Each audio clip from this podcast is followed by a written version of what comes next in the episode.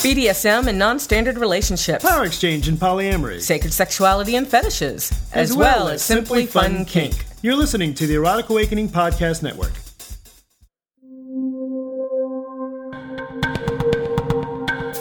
Welcome to the Passion and Soul Podcast, an exploration of personal and interpersonal desire, faith, and connection. Your host, international sexuality and spirituality author and educator, Lee Harrington of PassionandSoul.com, will take you on a sultry and intellectual journey through the soul of intimate experience. Take a moment and breathe deep and get ready for an adventure. This podcast is a chance to glimpse into the ever increasing diverse world of alternative life. The Passion and Soul podcast is intended for mature audiences. If you are offended by adult topics or prohibited by law, we recommend you stop listening right now.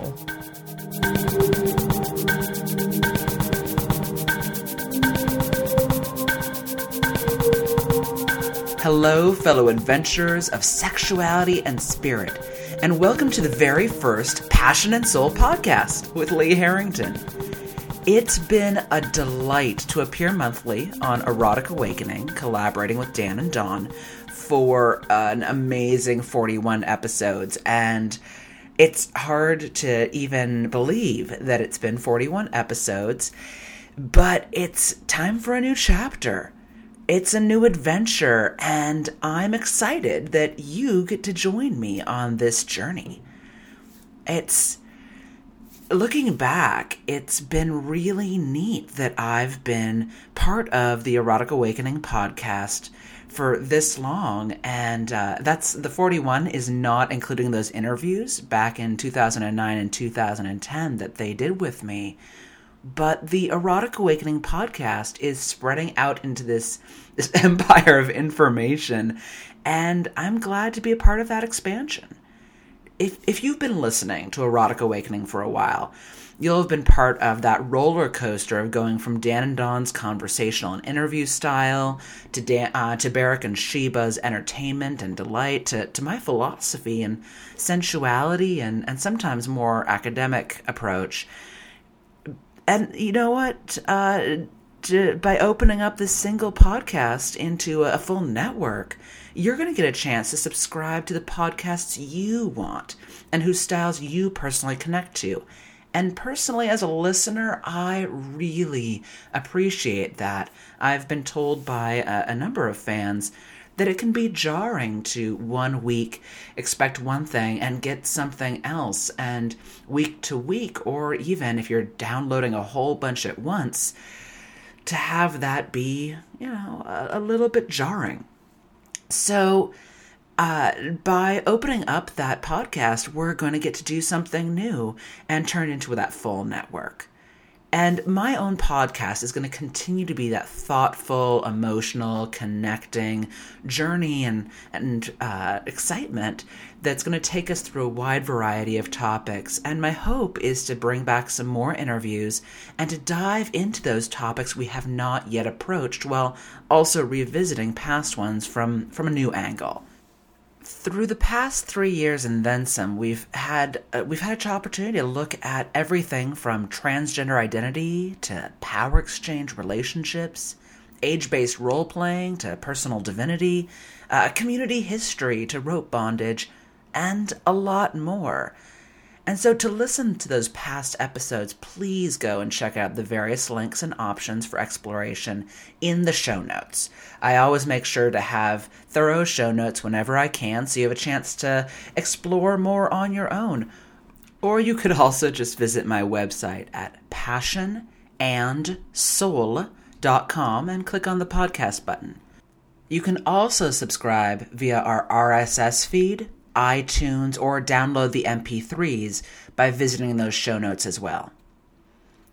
So, since this is the first episode of the Passion and Soul podcast, I would like to start out by talking about firsts, right? Talking about new things.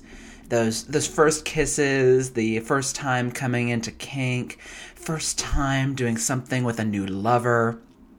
But like this podcast, I want to acknowledge that it's not really a first time. You know, it's a, a continuation of our past as well. And sometimes that gets forgotten. That uh, that when we had a first kiss, we didn't suddenly become a new person.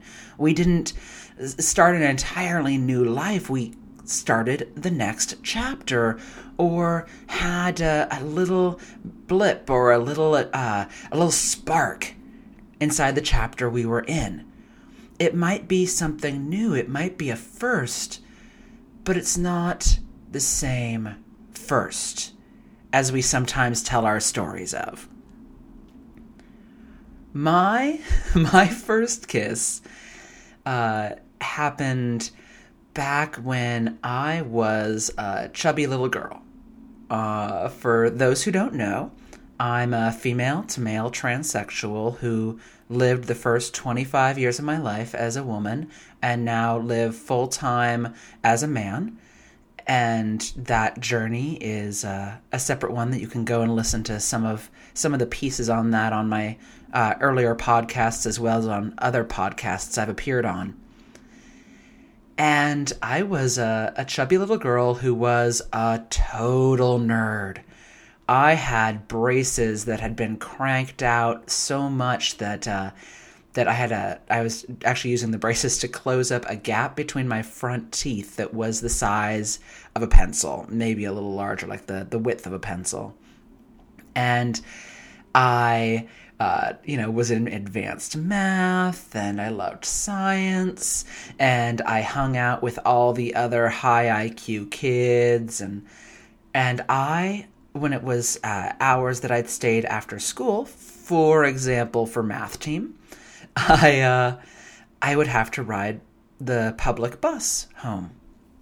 So I uh, had this one route that I rode all the time in Bellevue, Washington, and there was this other cute boy of a similar age, maybe a little bit older, who uh, and cute in the I you know looking back on it, he probably wasn't some sort of looker or anything, but you know it it it felt good, like you know that little bit of flirting that turned into a little bit of conversation, and one day we got off the bus together and decided to go to a public park, and we ended up sitting down behind a tree and kissing.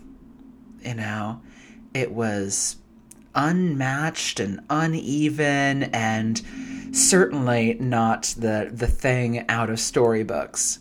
But it was a kiss and it was fun and awkward and kind of painful because of the braces.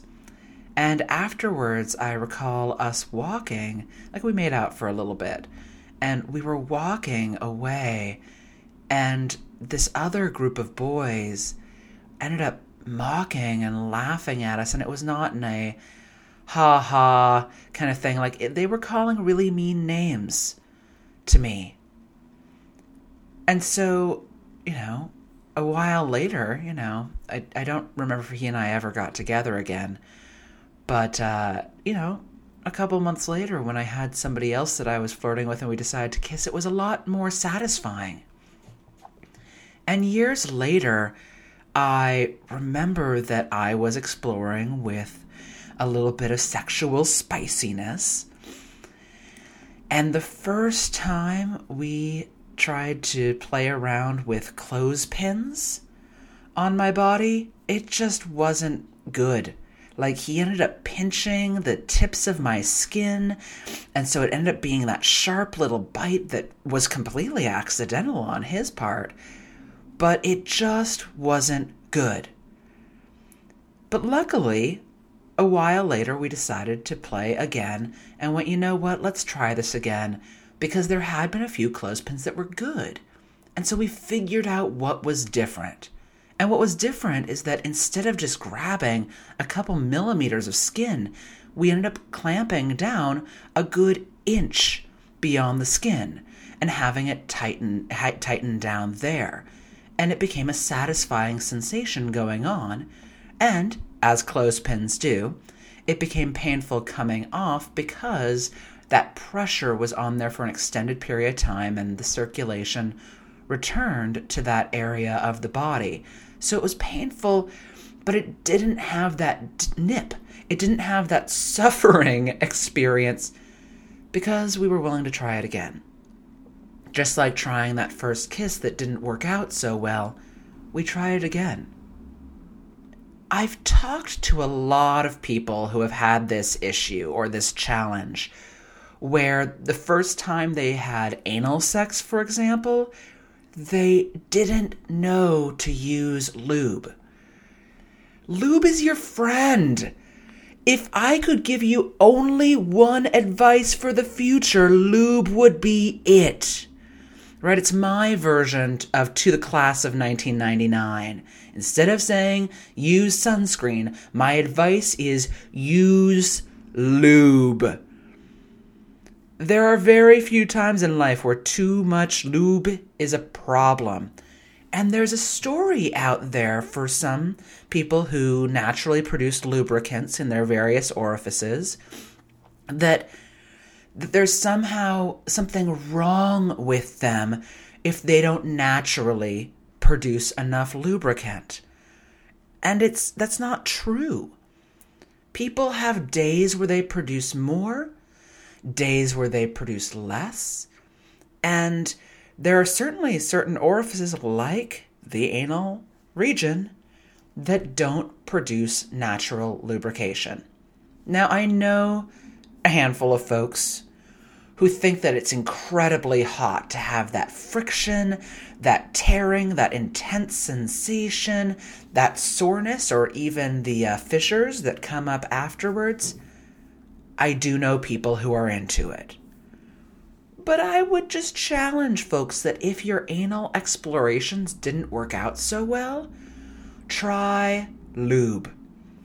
Could be a silicone lubricant that stays around for a, a long time afterwards and works for an extended period. It could be a water based lubricant that sucks up into the skin and needs reapplication, but some people consider more natural. Uh, if it's uh, anal sex, i.e., not vaginal or frontal sex, but if it's anal sex and you're with a fluid bonded partner, oil based lubricants can be an option. And I mention that because oil based lubricants can break down condoms. And with silicone based lubricants, it can slowly deteriorate silicone dildos and whatnot. So some people prefer not to use those unless they put a condom on their silicone toys. I mentioned this because why give up? If you've had one bad time of something, doesn't mean that experience should be written off entirely, unless, no, really, you either had a traumatic experience and it might not be a good time to come back to that activity, or if you had an allergic reaction. If if you honestly, deeply, deeply didn't just dislike, but hated a sensation, you don't have to go back. Nobody needs to tell you that, oh, you know, you didn't give polyamorous dynamics and an open relationship a good try last time. Let's do it again. No, really, you're allowed to lay down your own hard lines. It's okay, you're allowed to have whatever your limits are. But sometimes it's a physical activity, it's possible that it just wasn't done well. Another first time that uh, that came up for me was the first time I got to have an active, kinky experience with my first boyfriend, who ended up becoming my first master, my, uh, my first non egalitarian relationship. When he and I met each other, it was one of those, oh, flirty, sexy, like, not just that, but like full on hormones raging teenager experiences and he'd been kinky before. And I'd have I'd had fantasies about kink because I read a magazine that uh, was in my father's closet of porn that had some really hot stories in them. Specifically, you know, stories about being held down, stories about having mouths and, and whatnot all over my body, stories of wax being dripped on that didn't burn the person underneath, stories of latex. Like, there are some hot concepts out there, and I was like, oh, yeah, that's a good time. And so when I met this boy, and he said that it could be really fun to like hold me down. I was like, bring it on. That sounds great. Let's do it. That was supposed to be our first time with kinky sex, and instead, here was somebody who said, I want you to consent to what we're going to do. Let's agree to do this.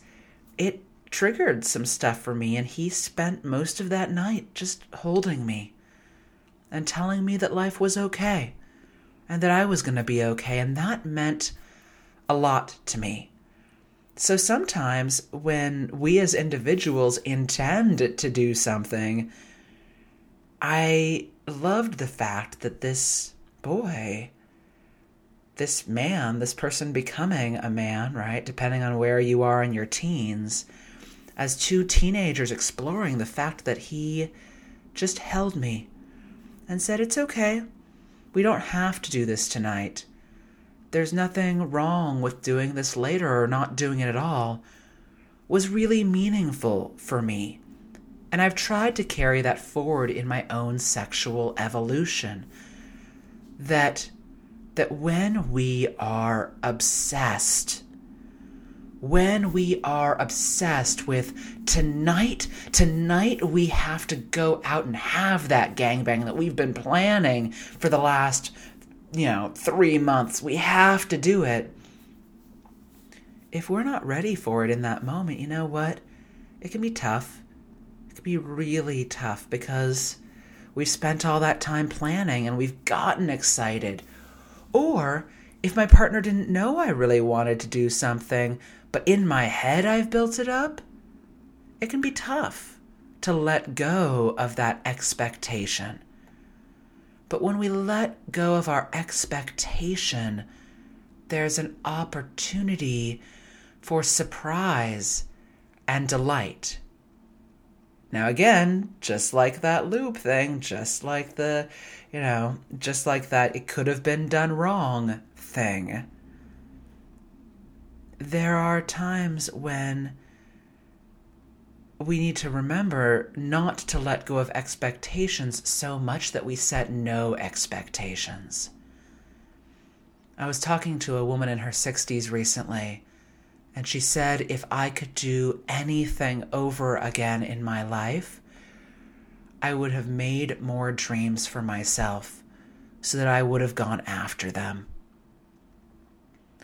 And that was so profound to hear. Because here I am in my mid 30s, and now I'm thinking about what dreams do I want to set? Where do I want to go in my life? And where do I want to expend my energy? Because she rolled from thing to thing. And I think some of us roll from thing to thing without saying, This is what I want. We say that, you know, whatever you want to do tonight, honey. And we do it again and again and again. So consider for yourself with the journeys you are taking, as I am considering for myself with the journeys I am taking, where where do we embrace and dive after and pour in our heart, our soul, our spirit, our deliciousness into the things that actually matter? Finding things that actually matter. Because we deserve to dive in fully into things that actually matter. Now, when uh, that boy and I finally did get to explore one another, we worked with what we had at hand, right? We had garage store supplies and we had two pairs of handcuffs that were cheap but painful because you could ratchet them down. And the problem, there's a lot of problems with handcuffs. I've got to throw it out that, yeah, they can be sexy, they can be fetish, they can be hot, they're great for role playing. But handcuffs, the, the cheaper ones, they can keep getting tighter and tighter because there's that click, click, click. And if I'm struggling, I could keep accidentally clicking myself and cut into my skin, cause damage, or uh, I can leave such painful marks that they can last for an extended period of time. I had some of those marks last days and leave mild bruises that lasted a week and a half, two weeks. Good handcuffs, when they go on, have a second keyhole that you're able to pop through on one side, you'll see the, the keys have a key end and a little pin end. And the pin goes into that little tiny hole and clicks it from getting any tighter. And so when you're done with the handcuff, you unpop the pin, unlock, and you're able to open the whole thing up. Or in some cases, just unlock and it pops itself back to being in its original place. I really recommend that if you're exploring with handcuffs, that you invest in something worthwhile. Now, if you're having a little bit of hanky panky and you're someone who enjoys a little bit of adding just a sliver of spice into your sexual explorations, go for the cheap ones. Have a little bit of fun. It's okay. I'm not going to tell you that something is wrong. It's like playing with rope bondage and people saying, oh, you've got to invest in really good rope. You know what?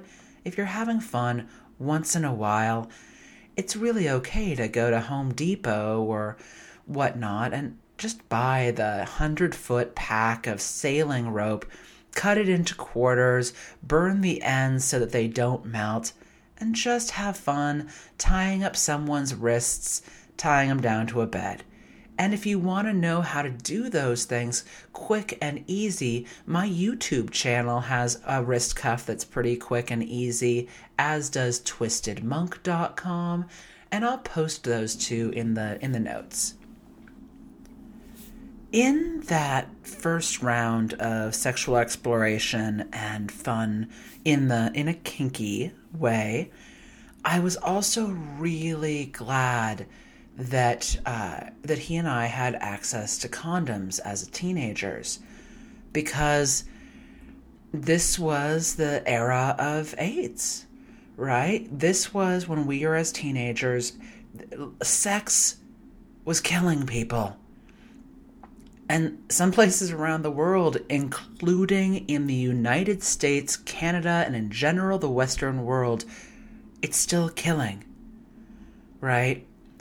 And this is being forgotten by folks nowadays that we have STDs flying around, and I'm not meaning that as a you should never have sex kind of way, but we've got, you know, antibiotic resistance gonorrhea, antibiotic resistant gonorrhea happening right now, right? When quote gonorrhea wasn't that big of a deal.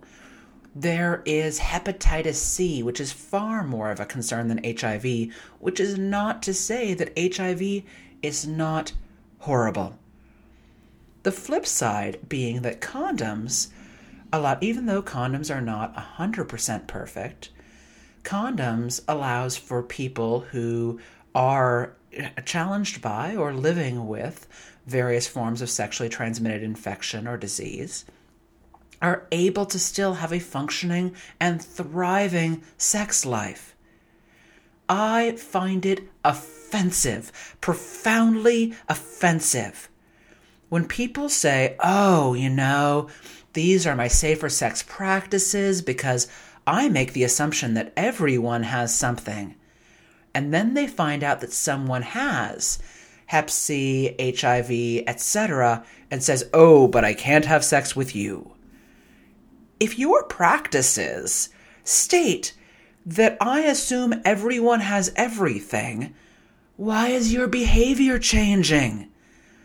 if you're concerned that maybe your practices weren't firm enough, firm them up across the board. Because if somebody has the ethics to say, this is what I'm living with, I would actually think that they are being more responsible of people and have a higher likelihood of being honest humans. I'm not saying that people are dishonest, but there are people who are dishonest. Or there are people who are scared. Scared to share what's going on in their lives because of stigma, because of being ostracized, because of being told that they're bad because of how their life is. Now, this can also apply when coming into kink communities for the first time. I've met people, especially older folks, who come into the kink community and are afraid to say, Actually, I don't know how to do that thing. Because if they're older, clearly they should know how to do this stuff. Or I've met people who get judged by their toy bag, that they might have just bought some really beautiful floggers, who might have a delightful collection of dildos who might have an amazing selection of shackles, but who are new. Just because someone is of a certain age, or someone dresses a specific way, or has a specific collection of toys, doesn't mean that they're experienced. And the flip side is true if somebody shows up completely casually, has no toys or some homemade toys that are kind of, you know, half made, and is young, doesn't mean they don't have a lot of experience. And that can be confusing coming into a kink community or coming into a new sexuality population in general. I remember when I was brand new to uh, to coming into alt sex populations because I'd been exploring with partners for a few years, but uh, you know in those teenage years, and so I came in with some knowledge of techniques. But I remember showing up and I was at Beyond the Edge Cafe in Seattle, Washington, which uh, was run by Elena and was this beautiful space that upstairs was a kink friendly and alt community friendly cafe that made, oh my god, amazing chili. Oh my god, so amazing. Um, did I mention it was great chili? Anyway, and downstairs had a small play space that you could probably have about two scenes at a time in. And at night, on Friday nights, or maybe it was Saturday nights, there uh, they closed down the main cafe and they made sure that they had somebody at the door, people signed, you know, to be able to get in, etc. And I was there one night early on. I think it was like maybe my second time. And I was upstairs and there was a mild spanking happen because they asked that extreme scenes happen downstairs, like single tails and whatnot and there was a spanking happening upstairs. And so I and the guy I was there with decided to watch. And in the middle of the scene, the woman who was being spanked said a word. I don't remember what it was. Maybe it was red, maybe it was asparagus. I have no idea. But she said a word, and the man who was spanking her stopped. Now, I was confused. Like, I was kind of like, I don't know what just happened. And uh, and so I asked someone, what just happened there? And they said, well, you've been doing kink for a while. You should, you know, it was a safe word. And I'm like, oh, a safe word, absolutely. What do you mean by that? Because I had shame, right? I had shame that I, I didn't know what a safe word was. And they said, well, a safe word is where somebody says something and it means that the bottom needs to check in because either they hurt too much or they're having an emotional issue or whatever it might be. And I went, oh, yeah, absolutely, a safe word. But inside my head, I was blown away. Absolutely blown away because in my explorations thus far, up to that point, excuse me, up to that point, I had been told that bottoms, submissives, slaves, submitted to whatever the dominant partner wanted because that's what submission is. It is handing over everything. It is trusting the other person with everything. And in that moment, I was blown away. So keep that in mind that when you go into new sexuality populations, there will be new things that come up. And so, for example, uh, I've gone from the I went from the BDSM population when I was in London over there for university and I was a dungeon monitor. And when I was there, a dungeon monitor or a, dungeon crew meant that we set up and tear, tore down the equipment. It meant that if we saw somebody finishing up a scene, we quietly set a glass of water near them. And if we saw a bottom having a freak out kind of thing and the top couldn't see, we would kind of catch the top's eye subtly and kind of let them know like we'd point at like we'd like kind of catch their eyes and we'd point at their bottom and show face right of like oh, okay you might want to check in with them. Our job was also that if nobody wanted to be the first kids on the dance floor we would draw straws and we would go and have a good time whoever you know so that somebody else because sometimes nobody wants to be the first person spanking in the dungeon. This so I, I did that as compared to going to Floating World in New Jersey, and there are dungeon monitors in like neon green vests who are reinforcing the rules of the space, who are telling tops to end space, end their scenes, um, not always as elegantly as they could, and they're supposed to patrol and go around to see if things are safe scenes. It's different approaches. The second one is really great if you have a whole lot of new players because they're able to feel safe and they're able to have someone be like, hey, you might not want to do that thing. You might drop somebody on their head over a concrete floor, and we have to clean that up. So, um, it said playfully, right? Uh, so there's that differences from location to location or time period to time period. Also, differences in subcultures. So, in the BDSM community, it's not unusual for somebody, especially if it's a first time, to sit down and negotiate and have a formal sit down, right? Where it's like, okay, I'm into this, you're into that of uh, one through five, I think spankings are a four, but you think it's a two. How can we meet on this? What about spankings isn't hot? There's a lot of verbal negotiation in first time encounters. But when I went to swinger parties and when I, I talked with people in the swinger community, negotiation is often more uh, nonverbal right? It's somebody scooting a little bit closer on the couch. And then maybe resting a hand on your knee or near your knee. And if you don't move away, or even, actually, I should say, especially if you lean back in, that hand slides up to your thigh, which might then slide up to your crotch and your hand then comes up to their torso, and it's expected that you use your nose instead of necessarily giving your yeses. Now, there are some swinger populations where it is yes, actively required, period.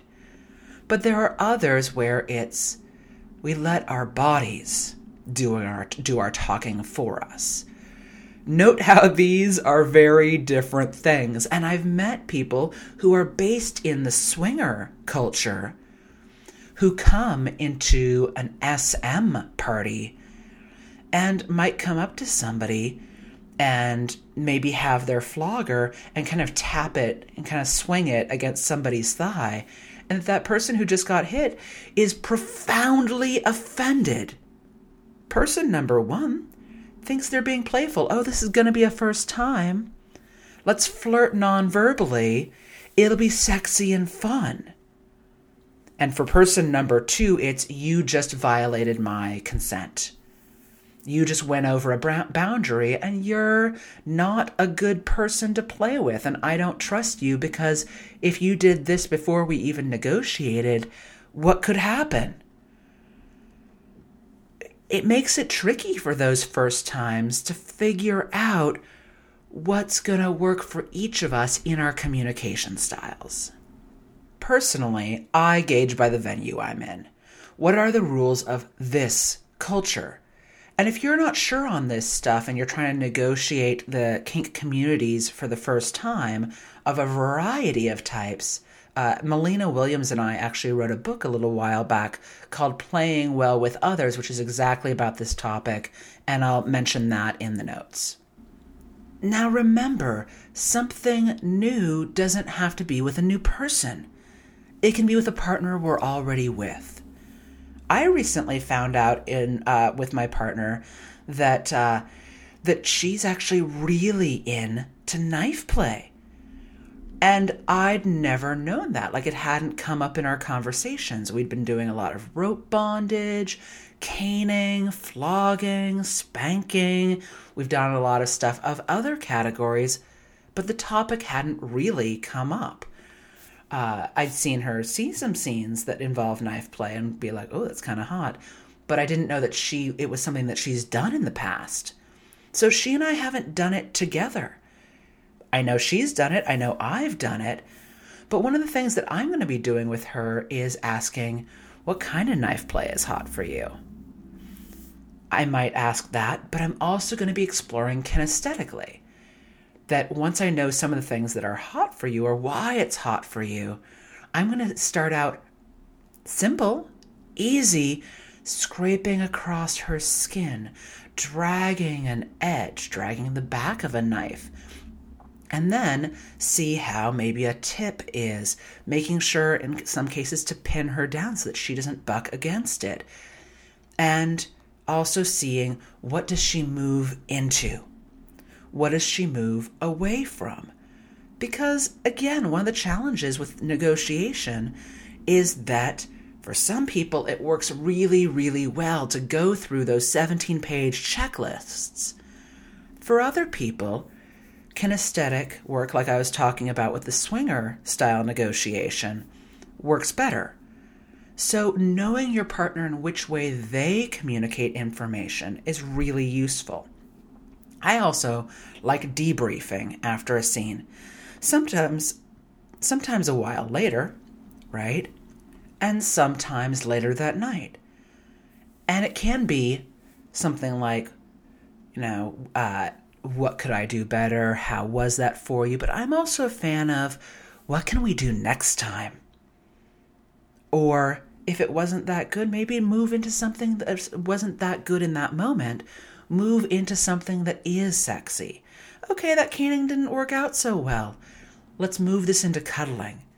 Let's move this into making out.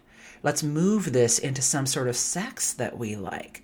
Let's move this into a different kind of kink that we like. Let's finish out the night with something yummy. We could also be trying to bring up a new activity with someone who we've been with for ages, and that can sometimes be scary. I've had times where I was really into a specific fetish, and I was scared to mention that to someone because it was a silly fetish. A fetish for sweaters that isn't necessarily my big thing anymore, but it's something that still comes up from time to time. But at the time, it was a really big thing. And so saying to my boy at the time that I really wanted him to wear a sweater and be more preppy was hard to say. Because I was afraid that since he was more of a down thug, kind of like leather boy, kind of presenting person, that he'd think it was weird and silly. even though he was my boy, right? We were in a power exchange dynamic, but I still had that fear, that concern that he'd think I was weird.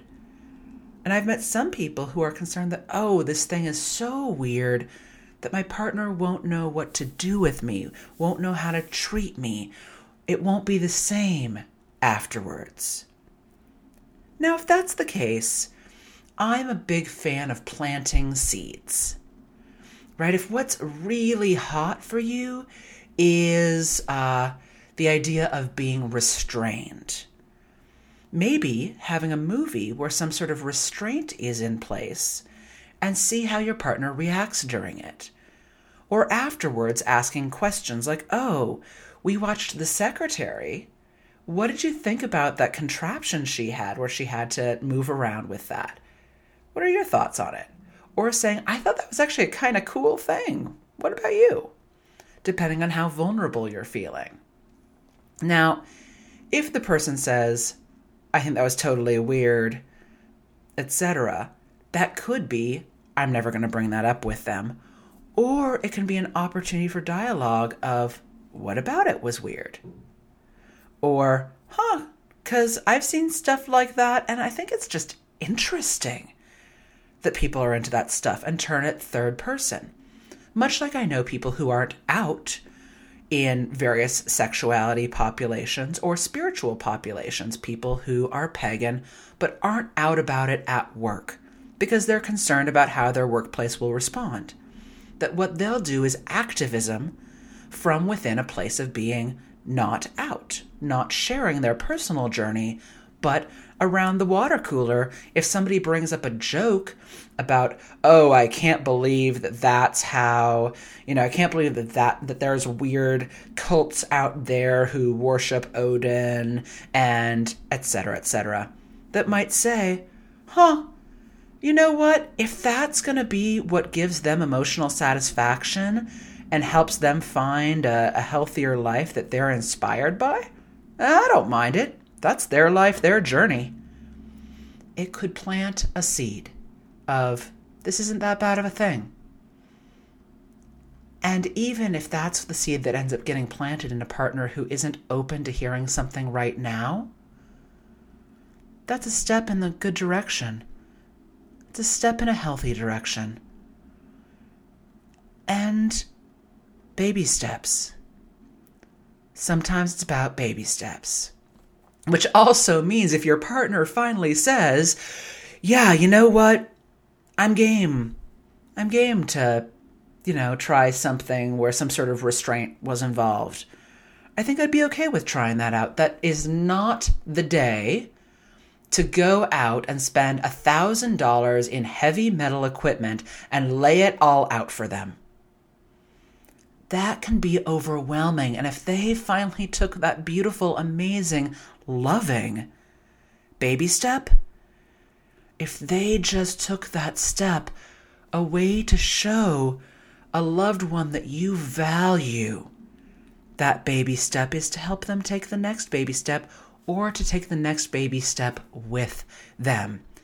Instead of leaping across the canyon and say, Come on, you said you'd be willing to jump two feet. Why can't you jump this giant place?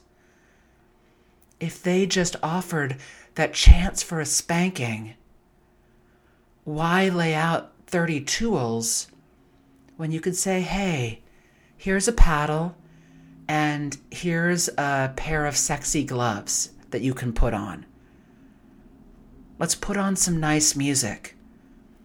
I appreciate that you did this, and at the end of it or during it, instead of saying, you did it wrong, saying, Wow, that was really fun to get to try something for a first time. Thank you. Thank you. Next time, if we do it, it'd be really fun if we could also aim more towards the bottom of my butt, right at that edge of the sweet spot, because when you hit that, that really worked for me that plants a seed of, oh, that was really hot for them. And if it's a partner who's been with you for a while, I bet there's a high likelihood that they want to go back to something that's hot, that's something that's sexy, something that will dive you both deeper. First times are an opportunity and they are also a chance to go further in your life. They are a chance to open up a new chapter, which means that we came with all of the beauty from the rest of our life. If I'm entering the kink community for the first time, doesn't mean I switch off the wisdom from the last 40 years of my journey, or the last 20 years, or the last 70. It means that I walk in with all of that knowledge for self protection and that knowledge for self exploration. I walk in and I move forward. It doesn't mean set it aside. And just because I get turned on by something new doesn't mean I have to cast aside something else. It's an opportunity for integration, it's an opportunity to bring these things together. And that is my hope is that together as we journey forward with the Passion and Soul podcast is that we bring things together and I appreciate and say thank you. Thank you for going on this journey with me. My name is Lee Harrington, and you can find my work at passion and passionandsoul.com. Go ahead and subscribe to me on iTunes or going on my RSS feed and we're going to be coming back with more material, more adventure together, and journeying into depth, into connection, and also into fun. Let's talk about spirit. Let's talk about joy. Let's talk about love. Let's talk about depth and fear and dreams. And from here, step forward into our next chapter and our next day fulfilled and inspired just a little bit more. This has been the Passion and Soul podcast, and until next time, stay cool, have fun, be authentically you, and embrace your dreams.